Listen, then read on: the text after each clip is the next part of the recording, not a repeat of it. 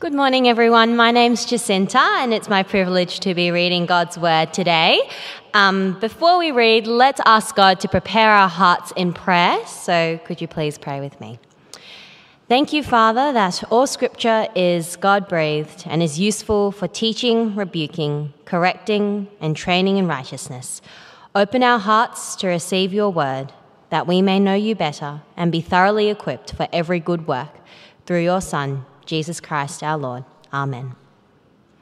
So today's reading comes from Luke chapter 15, verses 1 to 10, and you can find that on page 1047 of your church Bibles.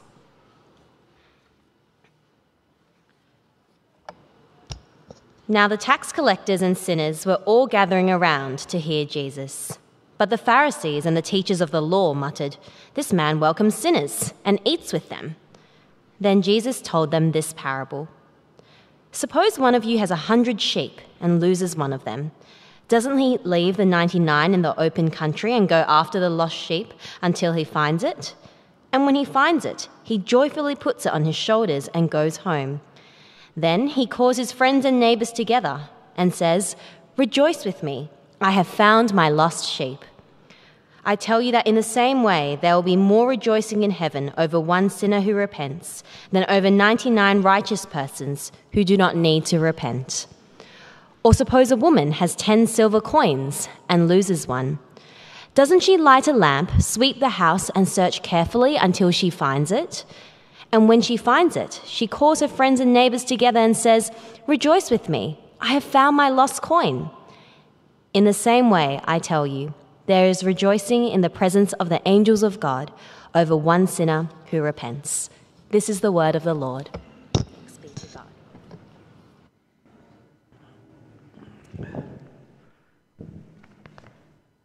Well, good morning, everyone. My name is Prash. I'm the senior minister. It's very loud, isn't it? Um, it's good to be in the building with you. Welcome if you're new visiting, if you're joining us online as well. My family's online. I was told to wave this morning, so there you go, Sam. Uh, just got a cold going through our house, so they're at home. Uh, it's good to be with you. If you're joining us today for the first time, we are in um, the third week of a, a, series just reflecting on the priority, purpose, and place of our church here in, um, in Willoughby. What does it mean to be God's church here? We started the first week really talking about the priority of the local church, actually, and saying we're called to love this group of people. God values the local church, the gathering of God's people. And so we were challenged to love these people, love them uh, sacrificially, actually. Last week, we started to embark on the question of what are the core characteristics? What do we believe are the core characteristics of God's church? As they seek to kind of go um, on the journey towards the church he's making us to be. And we said one of those core characters, we're people who pray big prayers shaped by the gospel. We have an optimism about the power of the gospel and the God of the gospel. And so we pray. We seek his, his, uh, his, his leading and his, his influence in our church life. And so uh, this week, we, we want to continue on that and look a little bit more at some of those core characteristics. As we do that, the reality of any kind of vision uh, statement or any mission statement for a local church, uh, as you can see, I'm a bit crook too, so uh, I've, I've done the rat test. That's kind of the standard disclosure, isn't it, now in COVID life? I've done my rat tests, I'm good, uh, but apologies if I sound a bit croaky. Uh, anything that's part of a, a, vision statement must be a question of how we interact with the world around us. And so, how do we conceive of the world that we live in? In uh, the recent census results, you may be aware of this, don't worry if you can't see the exact details, but in the recent census uh, results, uh, this graph was produced. It's one of the first, um, first things to be reported on gleefully by the media, and it's the decline of religious affiliation in our church. Now, if you can't see it, don't worry. The teal, ironically, the teal colour uh, in the graph reflects uh, Christian, uh, those who tick the box Christian uh, in their religious affiliation. And from about 1971, when the number was about 84% of people uh, ticking that box, it has been in steady decline until this year when it was 44%. This feels like a very bleak view of the world and the, and the culture and community that our church is trying to reach. I wonder if your perception of the world is equally bleak when it comes, uh, when it comes to such things. Is your, is your sense that the world is in a, in a fairly terrible position? Well, it's one thing to have, a, have your own view about that. I guess the bigger question is what's God's view about the world? Does he have a bleak view of the world? Does Jesus have a bleak view of the world? And, and with that question in mind, I had, us read, I had Jacinta read for us uh, from Luke 15, which is these three parables. We just read the first two today. I think we're going to have the third one later for Father's Day, actually. Um, but the, these three parables and in them, I think the, the, the, account that Jesus gives is an insight into the way he sees the world. And how does he see the world? Well, I want to say, I think he sees the world in a particularly bleak way, too, actually. The, there's a recurring theme or idea in each of the parables, and it's the idea of being lost. There's a sheep that's lost, and there's a coin that's lost. And there's going to be a son that's lost, actually, if you read the third parable. And the word lost, in Jesus' usage, if you're not aware, the New Testament, when we read it in English, was originally written in the Greek language, common Greek. And the Greek word for lost can be translated a variety of ways. It can be translated ruined, cut off, destroyed maybe even killed. In fact, when the Old Testament was translated into common Greek for the people around Jesus' time to read it, Leviticus was translated. The word lost comes up regularly in the Old Testament. Here's an example of being used in Leviticus. I will set my face against that man and I will cut him off. He'll be, dis- he'll be lost, in other words, from his people, for by giving his children to Molech, he has defiled my sanctuary and profaned my holy name. Now, this is one of those laws in the Old Testament. It's a law in response to child sacrifice, which of course God hated.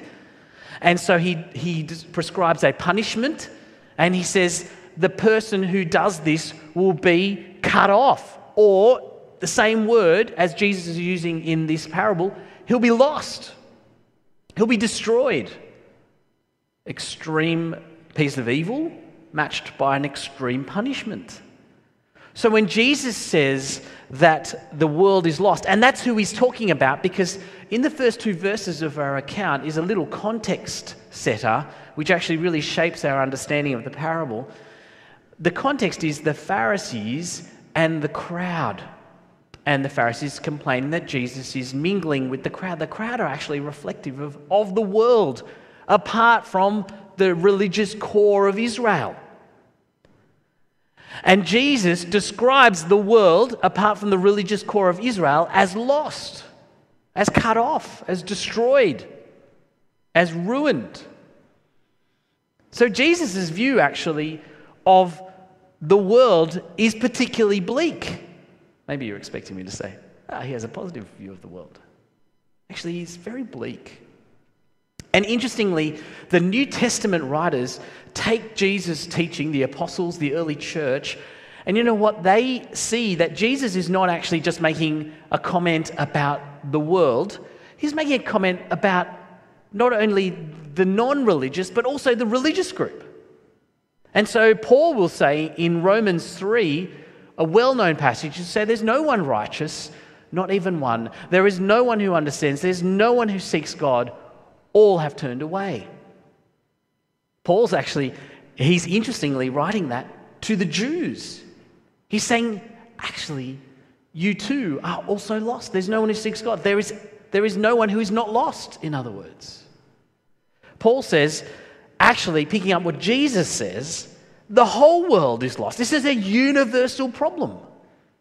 It is not just the world out there. It is not just the non religious people. The religious people of Jesus' time also lost. The Jewish people also lost, ruined, destroyed, cut off. Now, I think when we start to hear that, that's when we start to feel a bit uncomfortable. I mean, we're happy to put the child sacrifice person in the lost basket, the ruined basket. the murderer, the corporate thief, but everyone? Myself? But the challenge is when you start to reflect on yourself genuinely, look into the deepest parts of your heart with an honesty which you would not, you would not publicly declare, perhaps you see the reason why you might fall into that, that basket too. I mean, if you imagine you carried a, some kind of thought recorder around your neck for a week, a recorder that records not just the things you verbally, audibly say, but the things you think. Your, your passing fancies, your, your, your, your moments uh, moments of reflection, your, your internal flashouts. All, all those little thoughts that just come into your mind just for a moment, even before you can control them. Would you be happy for someone else to hear that? Of course not. See, what the Bible's saying about everyone's lostness resonates when we're willing to be genuinely sincere to ourselves, at least, about who we are. And you know what? The lostness that the Bible is talking about, ultimately, Jesus teaches, leads to hell itself. To, to, the, to the, most, the, the most terrible of outcomes the most terrible of outcomes. This is genuinely the worst place to be, what Jesus is describing. In fact, in Luke 12, just a couple of chapters before this, Jesus says this very thing. Eventually, all your secret thoughts will be revealed, he says.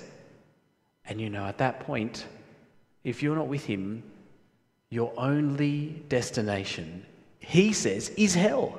That's Jesus' teaching.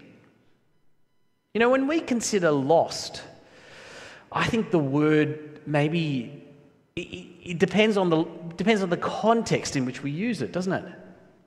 For example, if you think of yourself as lost out of the ocean, yourself in a little dinghy in the middle of the Indian Ocean, that's terrifying.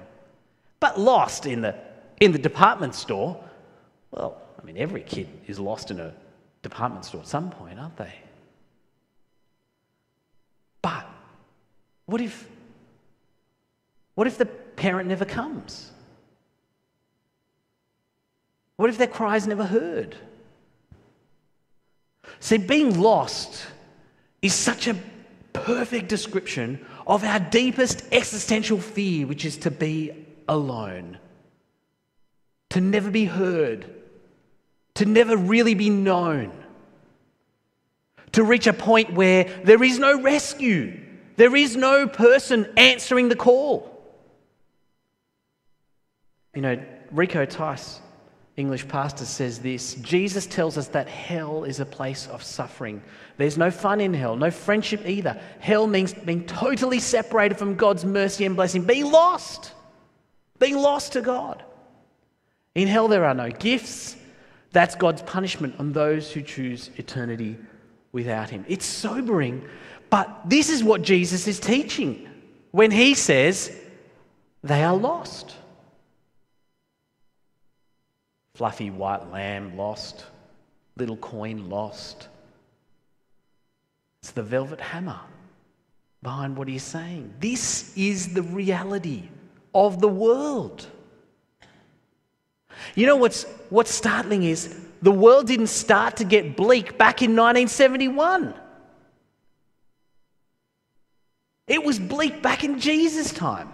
And of course, the Bible tells us it was bleak from that cursed moment that Adam and Eve transgressed God's law, right? That is, that is the source of things. That is the reality of the world we live in. It's not about who ticked the box on a census. It's not about whether your friends like the same things as you, whether they naturally incline to the same kind of moral framework as you. The world is a bleak place, says Jesus. That's the world that we are in.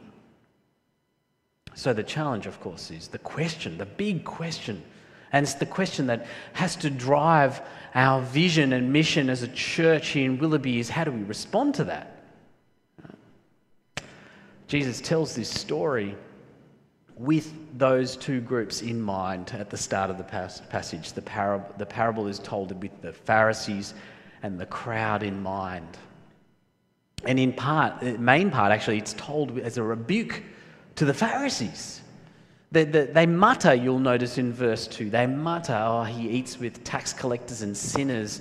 This is a, a common refrain in Luke's recount of Jesus' life. Every time he tells this story, Every time he tells a story of Jesus interacting with someone who's not part of the religious elite, it's common for the religious elite to say, oh, he eats with tax collectors and sinners because for them, they can't understand this. For them, life is an us and them thing.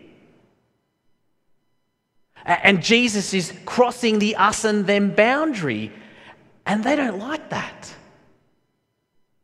But Jesus is pushing them. He's saying, no, actually, your anger and your hostility, because that's really one of the ways people respond to this reality of the world, the bleakness of the world, is anger and hostility. And he says, well, anger and hostility is not on. There's something genuinely unwholesome about that, genuinely unloving about the us and them.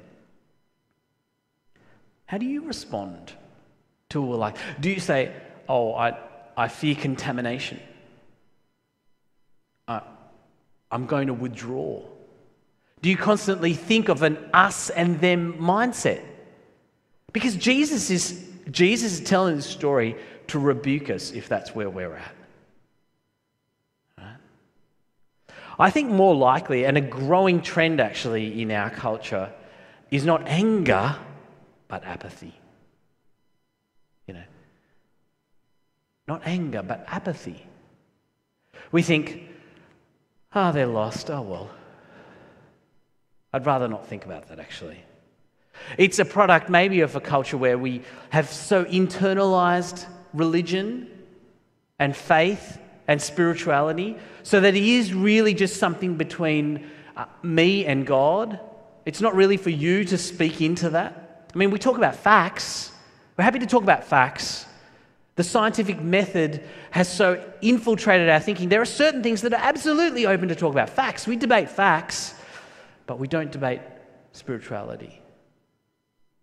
That's just something between you and God. And what it's led us to is a sense of apathy, actually, about the destination of all people. But it's not just us and them, it's us too. This, uh, this is a survey done of um, millennial Christians. Well, it's all a bunch of Christians actually across the full, full range of spectrums. But the really interesting insight is as we get younger, look at how this mindset has really permeated us. I'll read the questions out because they're a bit small here. Uh, the first question, the first thing they had to respond to was the best thing that could ever happen to someone is for them to come to know Jesus. And across the board, 94% for millennials, 97% for Gen X, boomers, and elders, they all said yes, right?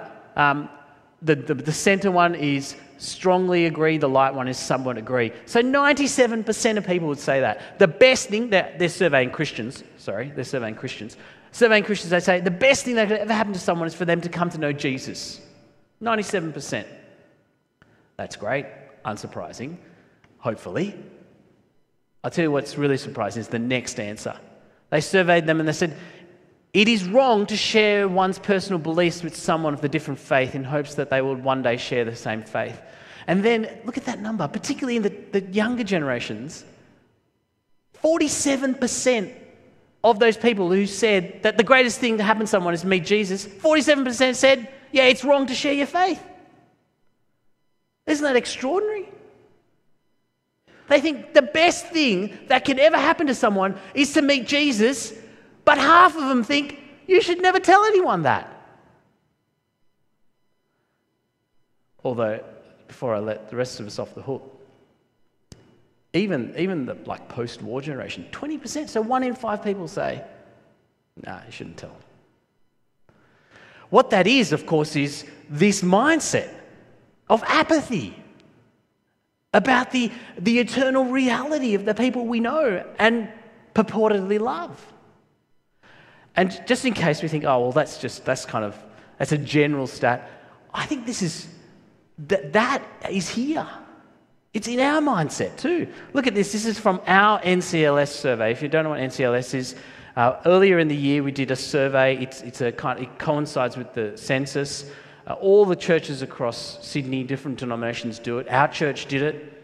We filled in this survey. Whole heap of questions, and it, actually the survey results are in your booklet if you're if you're coming if you're uh, following along. The questions here were: What do you value, and what should we invest in as a church? Right? Only 25% of us valued reaching those who do not attend church.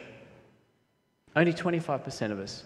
Talking about what we should invest in, only 26% said we should encourage people here to share their faith and invite others. Only a quarter of us think that this is valuable, and only a quarter of us think that this is worth investing in. Now, I suspect that's because the mindset, which thinks of religion as something internalized, has so pervaded our thinking that we don't have a clarity about the eternal reality of the people we know. Now, why is this troubling for me? This is deeply troubling for me, this, this number. And God willing, it will go up over the years. But this is deeply tr- troubling for me. Because ultimately, this is a question of whether you love someone or not. Whether you love someone or not. Do you know um, Penn and Teller, the magicians. Maybe you remember them? These are the, the one guy's like a, tall, heavy set guy, and the other one's really short, and they, they do magic acts together. Now, they're not, they're not Christian believers in any way. In fact, they're quite staunchly atheist in many ways uh, and hostile to Christianity. Although Penn Jillette, the, the, the, the taller guy, this is what he says.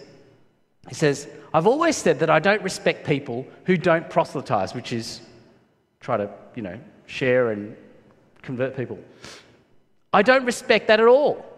If you believe that there's a heaven and a hell, and people could be going to hell or not getting eternal life, and you think that it's not really worth telling them this because it would make it socially awkward, how much do you have to hate somebody to not proselytize?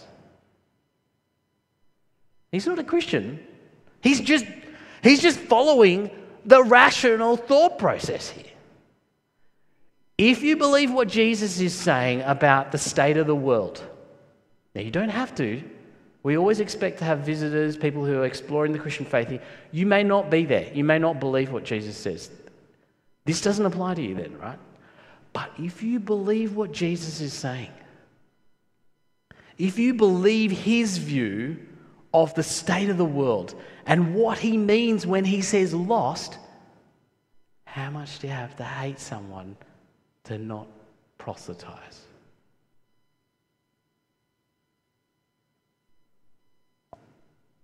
I, don't think there's anything more that needs to be said. It's stark, but it's true, right? We set ourselves a vision statement, as I talked about last week, which was this. Sorry, I didn't, I haven't got the font sizes right for today, so work with me. We long to be a church made beautiful, diverse, and large by the gracious work of Christ. We talked about diversity. I want to talk about that third word, large. Some people say, what do we mean by that? Well, in part, we mean a church where these buildings are overflowing with saved people. We want that partly because the vision of the Bible is God's church is this great multitude, we're told in Revelations, which you cannot count. He can count other things in the, in the Revelation, but he can't count the multitude who are at the throne. It is such a great, overwhelming number. But it's not just about the people who are here on a Sunday, as much as I value this time. It is about a deep conviction that people need to meet Jesus. And such is the need for this that this should be this, the number of people who meet Jesus should just overwhelm us. Here's another way to con- consider it. You'll see this graphic on your booklets as well. Again, it's blurry, but there we go. You know, I talk about this intersection two kilometres from within this intersection. I say 60,000 people live within two kilometres. That, that's not far. That's eight minute walk that way, depending on your mobility.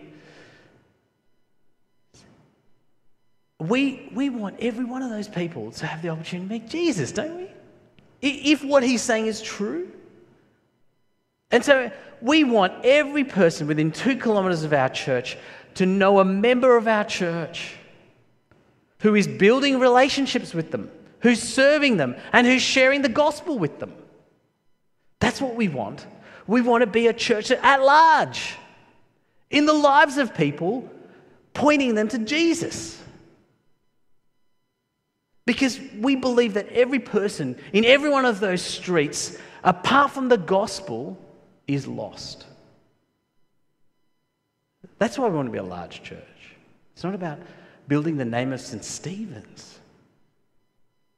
And so, actually, when we think about our core characteristics, we have four of them. We talked about praying big prayers shaped by the gospel last week.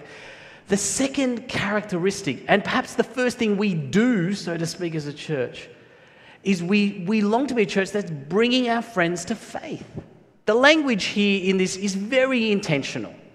First, it's bringing. We don't believe that we'll just stand at the door and people will come to us. That day and's gone. Okay? I mean, God bless you if you're one of those people who did come to us by just coming. Good on you. God has been at work in your life.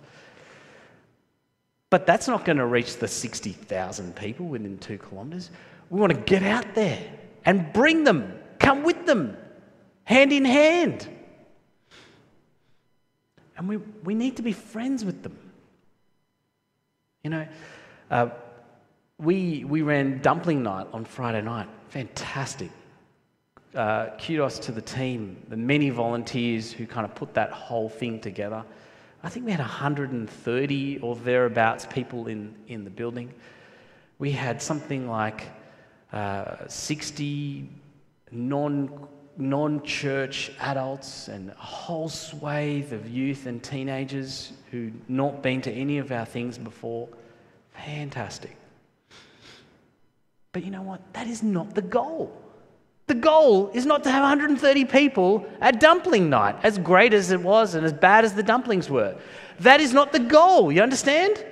The goal is not to look around and say, oh, wonderful, our building is filled with people. The goal of that night is that many people, many of those, in fact, we long for all of those people who don't know Christ but came to that meeting to come to the Simply Christianity course, which starts this Friday. That's the goal. And not even simply Christianity, of course, but faith in Christ. That's what we want. Don't give ourselves a tick because we had 130 people in the building. That is not the goal. The goal is that people will know Christ. And the key actually is friendship. You know, I went through the response uh, sheets to people who have showed interest in coming to Simply Christianity. Overwhelmingly, the people who are interested are people who were brought by someone to the event.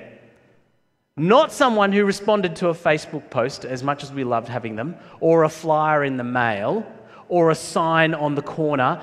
We give ourselves, we, we try to let ourselves off the off the hook by thinking that those things will lead people to. It's you. You are the key. And, and, what's so encouraging when you look at the people who've said they want to do the course is there is a St. Stephen's person often connected with that person having come to the event. Praise God for that St. Stephen's person. We have a whole, we have a whole pathway, right? I said to you last week there are four key kind of strategic pieces to the puzzle. The second one is outreach. And so we want to get as many people on a pathway that leads them from unbelief to faith. We want to flood that pathway. And so, in some ways, Friday is this great start to that. We have all these programs. We do these moments of Oh, where people get a soft introduction to St. Stephen's. They get to taste it. They get to meet St. Stephen's people. They get a little taste of the course. And, and, that hopefully leads them in. Like we pray, many people will still take the opportunity to go to Simply Christianity. But the pathway, the programs, they're all secondary to you. To you. Because the people, you know them, first of all, and you're the key to reaching them. The key to reaching this area is not the senior minister. And it's not the assistant minister in charge of outreach. And it's not the quality of the outreach programs. It's you. It's you. And perhaps you're feeling pretty overwhelmed by this idea. 60,000 people, so many of them lost in a deep existential way. It's up to you. Well, maybe, maybe you feel overwhelmed because when it's come to the moment to speak, you, you feel like you haven't said anything, or you've said the wrong thing, or you missed your opportunity. Or maybe you feel overwhelmed because you've asked people and they just say no.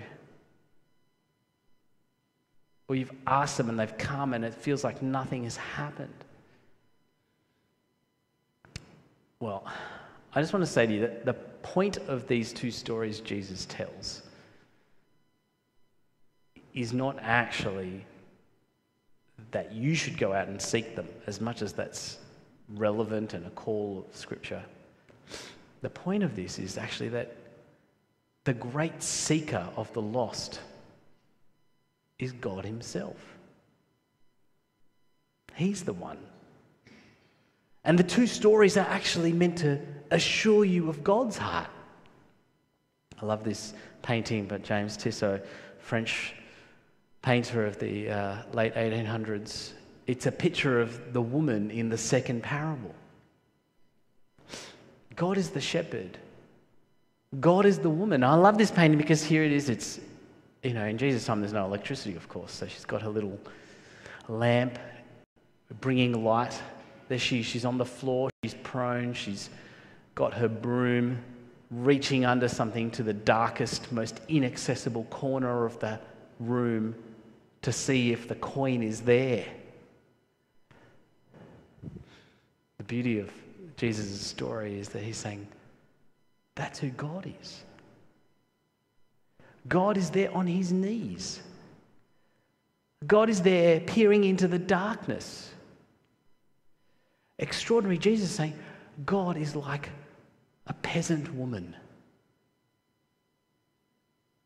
Does that startle you? You know, that's not the most startling thing. The most startling thing is God is like his son on the cross, seeking you. He's not just a woman, he is the Son of God on the cross, feeling the full extent of lostness. When Jesus says, my God, my God, why have you forsaken me? He is the Son who cries out and does not have the Father respond.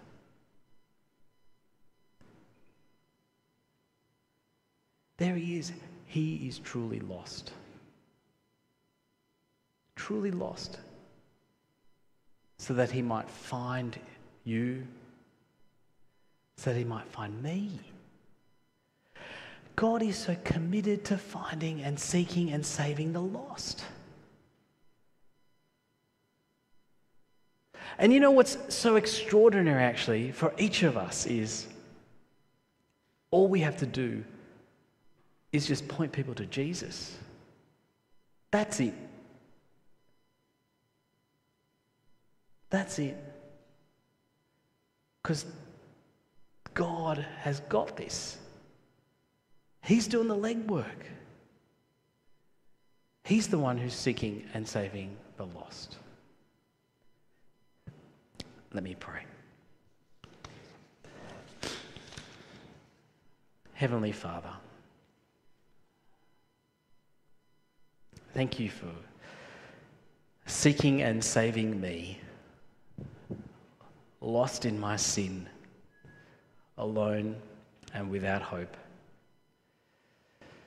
Thank you for your Son who put himself on the cross willingly for the joy, for the joy of seeking and saving the lost. Heavenly Father, would you seek and save many people who are currently lost for your glory? Amen.